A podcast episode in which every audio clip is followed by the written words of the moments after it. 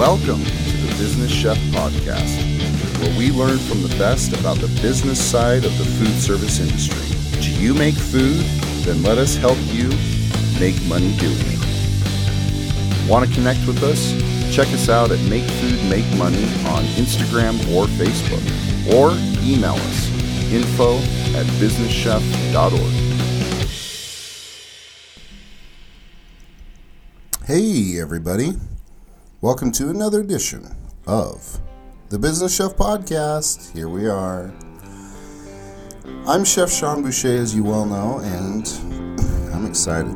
I'm excited because today we are talking about food TV and we're talking with an expert on food TV. Somebody who's been there, done that, somebody who's been on multiple shows and knows a little something about producing food TV. So, without further ado, let's jump in and talk to the one, the only, Miss Monti Carlo. Man, that's a big question. um, uh, I got started in food in 2011 um, when I was cast on Master Chef 3 with Gordon Ramsay. Um, uh, I believe about 50 to 60,000 people auditioned that year. I had no hopes of getting an apron, but for some miraculous reason, Gordon Ramsay gave me an apron and I made it into the Master Chef kitchen with 17 other people. And um, we competed for nine weeks. I made it to the top five. And I'd never really, you know, I never really saw myself as someone that would make a living. But it completely changed my life, that experience. And um, I, I changed everything about my life after Master Chef. I focused on working in kitchens and uh, working in restaurants and I started teaching classes, uh, showing people that thought they couldn't cook how to cook. I would go to colleges and teach college kids how to make meals in the dorm rooms and I became a recipe developer.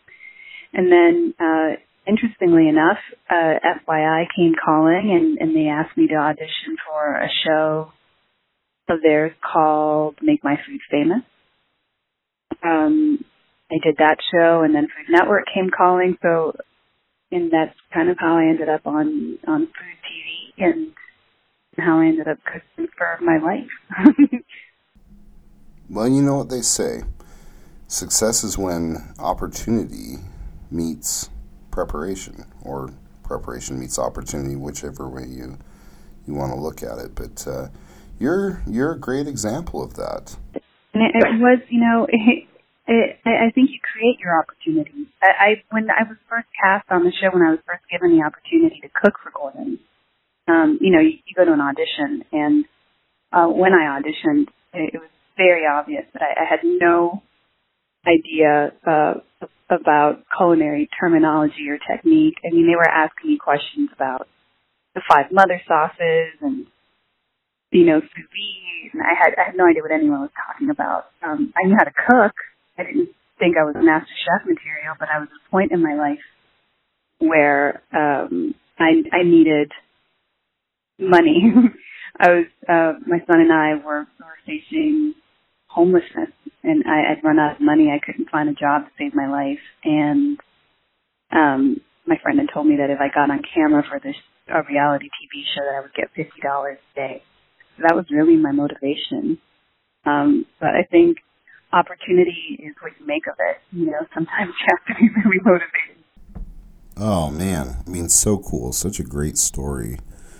Um, and it just really goes to show you, you just never know what opportunities are going to come your way or what you what you make of your opportunities. To your point, so let's let's talk a little bit about just food, food TV, um, and what that's done for you. Because uh, I think there's a perception out there that if you're on the Food Network, you're you're making all this money as a food TV star, but a lot of times I think there's there's other opportunities or there's other things that come from that, and and the platform that food TV gives people leads to other t- opportunities where they actually make money.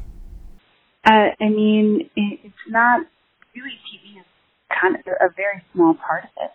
You know, it's really about being in the kitchen every day and cooking and you know I'm a recipe developer. So right now I'm working for a company called Everything Food, and I'm developing recipes for them and curating their culinary content. And so that's where my money comes from. Um, I've had a show on Food Network. I I I, I, am, I participate in shows on the Cooking Channel, and uh, I'm working on digital shows. But you know that's really a very small part of where my money comes from. You know, I think there is another misconception out there that that it's it's kind of like you get a Food Network contract, and then all of a sudden you get these huge social media followings and uh, all these opportunities after that. I mean, I'm guessing just listening to you talk that it, you more or less had to kind of build up what you were doing to to get those opportunities, and then once you get those opportunities, it just kind of built on what you were you were already doing. I don't think it comes easy by any means.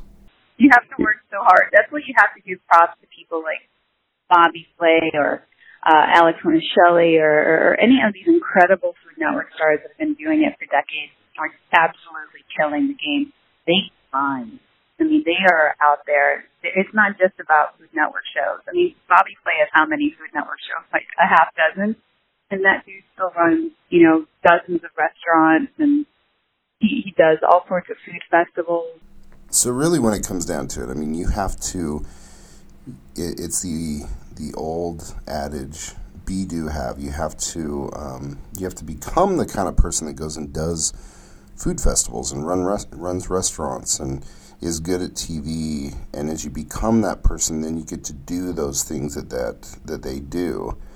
Um, you know, and you have to build the following, and then you have to be that person first and, and do the things that, that you need to do, and then those opportunities come. And it, it sounds like more often than not, that's kind of what happens. That's not necessarily the exception.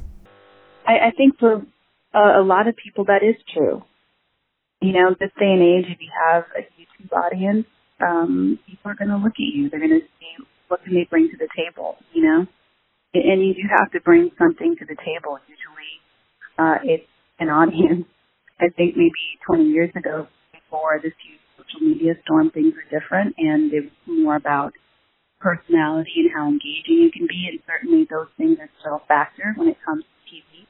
Um, but it's also about, you know, when we play the show, how many people are they going to engage on Instagram? How many people are they going to engage on Twitter?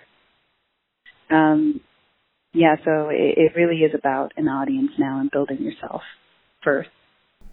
So, talk a little bit about just kind of the nuts and bolts of food TV. You know, do you uh, do you shoot a show and then the next week it's on the air, or you know, just you know, tell us tell us the reality of it. Are you shooting a whole bunch of shows all at once? Um, do you just show up and get going, or do you go through hair and makeup? Just talk a little bit about you know some of the nuts and bolts and things that maybe people don't know. Uh, well, for me, when I when I've done Food Network shows, the way it works is you go in and you know someone does your hair and makeup, and um, you, you sit down and, and at the judges table, and then you, you work for a full day uh, trying people's food. And when you're judging, you know, and the food isn't always hot because wait around for cameras to get their beauty shots and and all that good stuff. So well, and it's interesting too because having had a little bit of experience with it, I, I think like in recipe contests and in contests where you're you're being judged or you're they're going to be using content down the road, you have to keep in mind kind of what time of year they're they're asking for things. There was one recipe contest that I knew um, that the contest was in like I don't know September October and I knew that they would probably be utilizing the content for the December January timeframe, and so I actually did a recipe that was more geared towards that, and lo and behold, I got picked. And I think I think timing um, and knowing kind of how it works plays into your ability to really succeed or be chosen out of out of the group. No, yeah, that's a really smart way to look at it. Absolutely, you have to think about the storytelling aspect. It's a story that's being told, and you, you have to know what your place is inside that story when it comes to food TV. And it's such a great way of thinking about it. You know what I mean? Because so many people, I just don't think about the storytelling aspect of it. But but in reality, that's what it is. We're we're entertaining people by telling a story, and I think that's why there's so much you know drama and things that are interwoven into some of the reality TV shows is because you're telling a story and you're making it entertaining. So talk a little bit about um, the role that production companies play because I think a lot of people think that oh there's just all these lots everywhere and everything gets shot and created by the Food Network and talk a little bit about the relationship and, and what production companies are. Production companies make content and they sell it to whoever is, you know, willing to buy it and give them a good deal for it.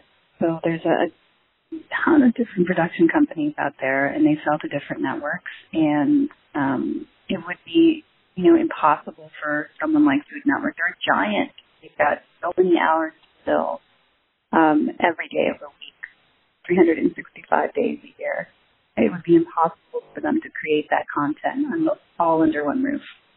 So they do rely on production companies. And of course, um, when a production company creates the content, they have people that at the network, at the network, that kind of look over the content and give their notes. And so it is collaborative in that way. Um, so let, let's talk about you in particular. Like, what are you working on right now that we can look forward to, to seeing? John, I'm so excited about this project that I'm working on for Everything Food. I, I really think it's going to be a game changer. Everything Food is an app. It's a, an app that um, you'll be able to go to your grocery store and check out, let's say, 15 different types of granola bars, right? And you're trying to figure out which one is the best one. Which one is the one that is actually the healthiest for me and, and one that is going to be best for me. And this app will be able to tell you. You, put uh, in the app, you put, you know, like I hate nuts, or uh, I really want to eat something that has uh, lots of protein, and um, when you put those guidelines in, the magic robot people. I have no idea. These people that, that uh, uh, program this thing in the algorithm, they're so incredibly smart. I, I only understand like three words out of every sentence that they say. Um, they they put together this algorithm that will show you exactly which is the perfect granola bar for you. Isn't that insane?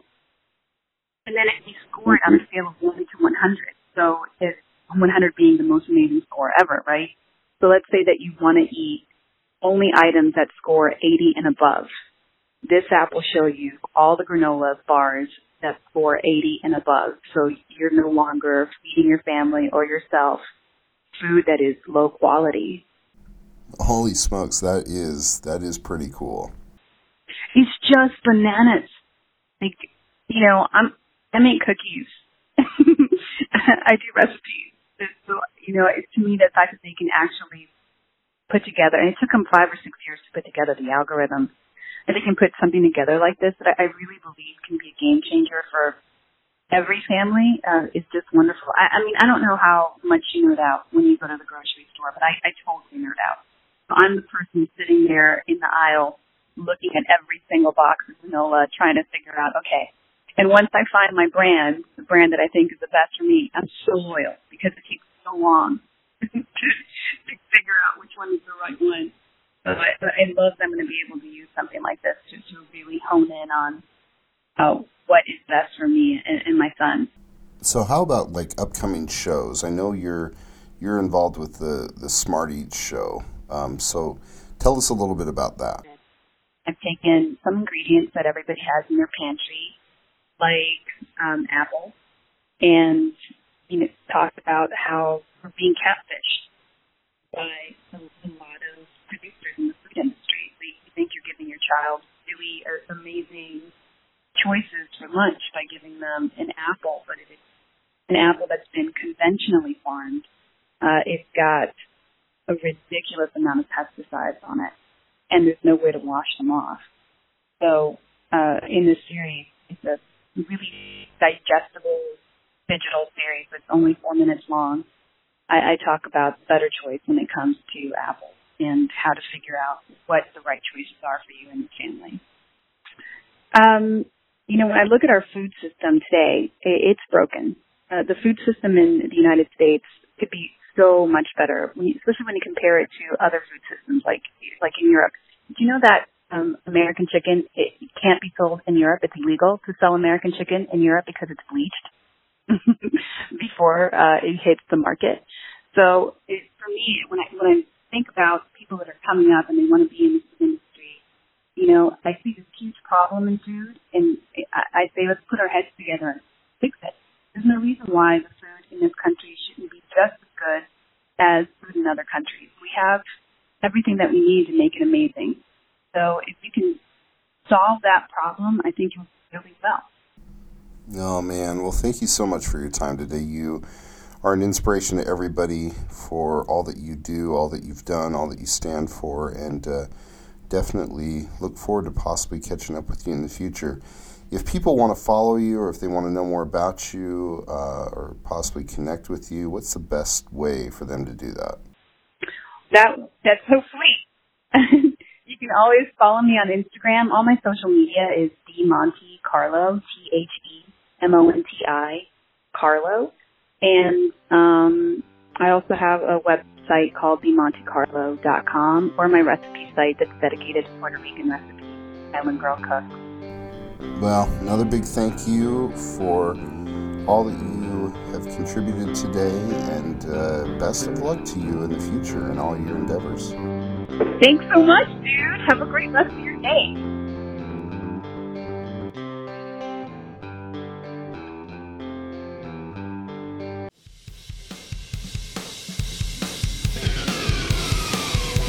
Hey, thanks for sticking around.